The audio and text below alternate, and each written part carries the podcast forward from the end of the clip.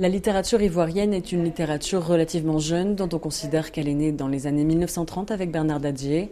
C'est surtout une littérature qui a dû se réinventer, explique l'écrivaine Véronique Tadjo, après que la colonisation a bridé la créativité des écrivains. Au moment après la colonisation, il fallait parler, écrire bien le français. Et les éditeurs euh, pouvaient euh, refuser un, auteur si justement ce n'était pas euh, bien écrit. Donc ça, ça, ça a beaucoup limité euh, l'originalité des, textes euh, qui sortaient. C'était un peu comme si on leur avait mis une camisole de force. À l'indépendance, il a fallu que des auteurs iconoclastes sortent des sentiers battus du français académique pour que puisse naître une écriture plus libre et authentiquement ivoirienne.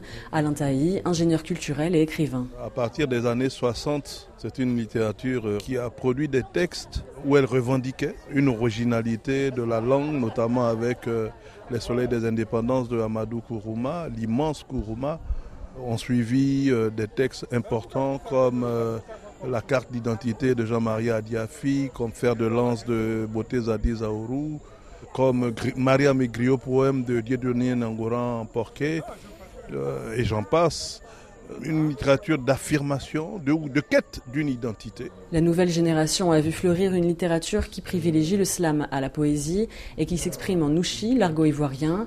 Exemple avec un texte du slameur Nouchi Boy, où poisson devient pouesse, daba veut dire manger, ce pot signifie s'asseoir et Inousso Apuchou est une femme bien en chair. Atieke, pouesse, oignon, tomate, magie. Les gars, bienvenue à Babi. Chez nous, on daba bon garba, donc tu vois le reste, nous, on s'en gaba. Bienvenue à Babi.